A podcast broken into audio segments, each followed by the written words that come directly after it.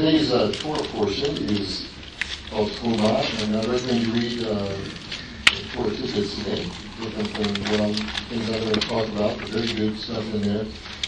And uh, Truma, sometimes you hear the, uh, read the translation, it's the heave offering. Not really a good translation necessarily. We don't know where heave offering comes from. However, um, it is really off that that which is lifted up or that which is taken off a larger piece. But if you do see that word heave offering, that's the what's being talked about here.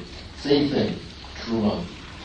And I'm really reading the first two verses today because there's lots of other details that go on in this in this section. I think the first two verses really set up the the context for for um, what's going on here. It's basically the introduction to this to this section where God has said, "Look, speak to the children of Israel and tell them that, that, that to bring stuff." But specifically, God says, "Speak to them, and hopefully they're going to desire or want to bring me an offering." That's the the, the grammar of the language there.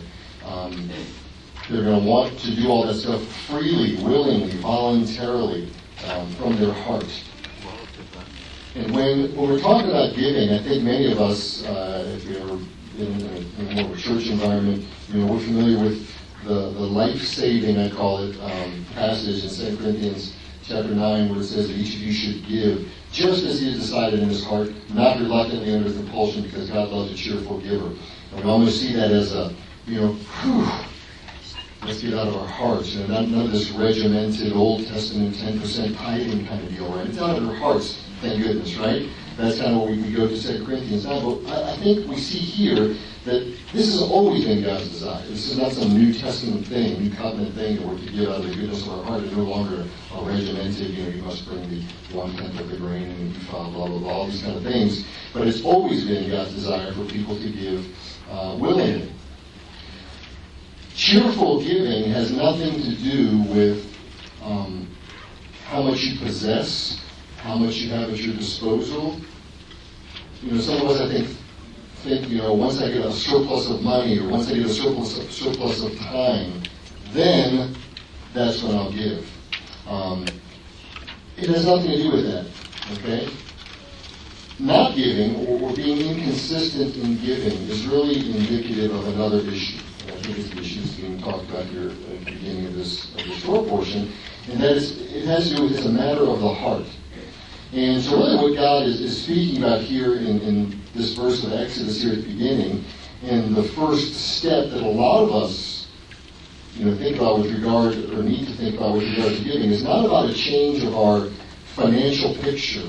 And it's not about a change of our super busy schedule once we retire, then I'll come to Bible study. Once I retire, these, that, and the other ones, know, so forth. It's not a matter of, of those things changing. But it's a matter of a change of our heart and a change of our thinking when it comes to giving. And that's a process. It doesn't come overnight. It's important for each of us to be praying and looking for ways in which we can give, though, because here's the, here's the thing. Um, not giving is a loss for you. People have come to me before and said, well, you're not, going to get this blessing, or if I come, well, I have to give. You get to give. You know, that, it's actually, it's, it's a benefit to you it's not a loss for Yeshua Sion, for example, um, for someone not to give, quite frankly. But not, you know, not having a cheerful or joyful heart is, is the issue. Um, but again, not giving is, I would equate that with a, a spiritual uh, and physical loss to you and to the world around you. So we see as the parashah continues here, um, all the different ways that people give and all the things that they give. And you can spend a lot of time uh, analyzing all of the, the known things that are mentioned in this section, the threads and the wine and the oils, and then you can you can spend time wondering what all of the um, disputed material is here. You know, trying to figure out if there's any significance uh, in the type of jewels that are being discussed here, or the acacia wood, or, or you can you can just you can look for all this stuff, or you can just say, well, let me just forget to figure out what a you know what a piece of diphthong leather is or some type of animal, some kind of badger you've never heard of. And just back up for a second and kind of look at the bigger picture. Some will say that, you know, really, since there was no monetary currency at that time like we have today, uh, you know, money, that all of the stuff that you read about here just really equates to money. It's their form of money.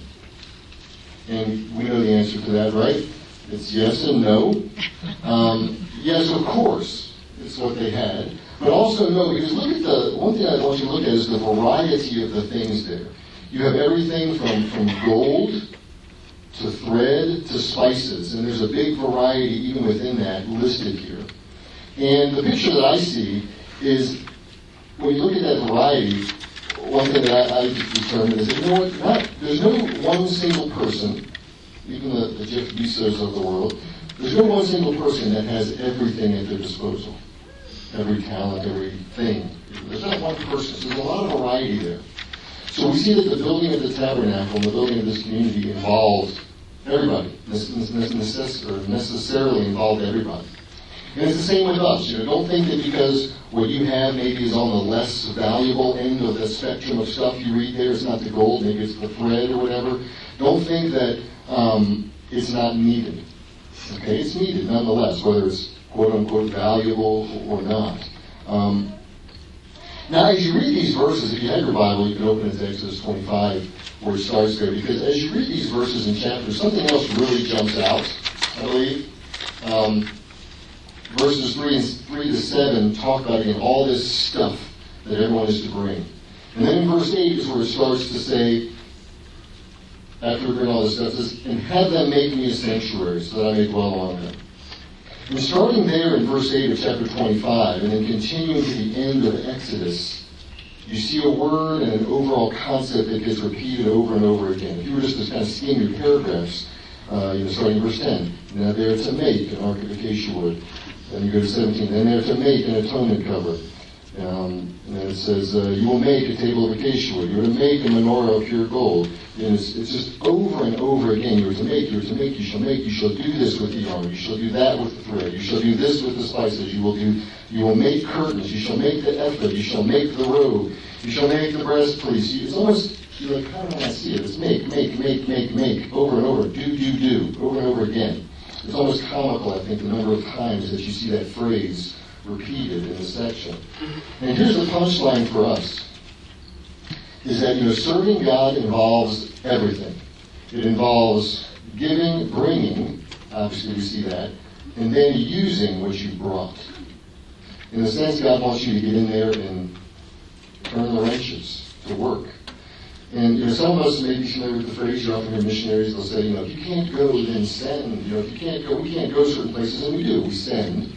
We send money, we send people. If you can't go, then send others.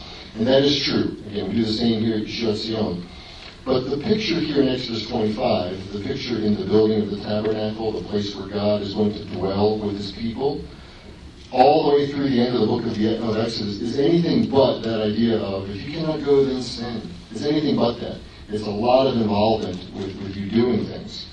Um, and this is instructive for us because this section of Scripture in Exodus is talking about giving in a way that mobilizes the community and sets them up for future fellowship with God and with each other. That's what's going on here. It's not that you're giving so that people are going to do something. You're giving so that I can meet with you.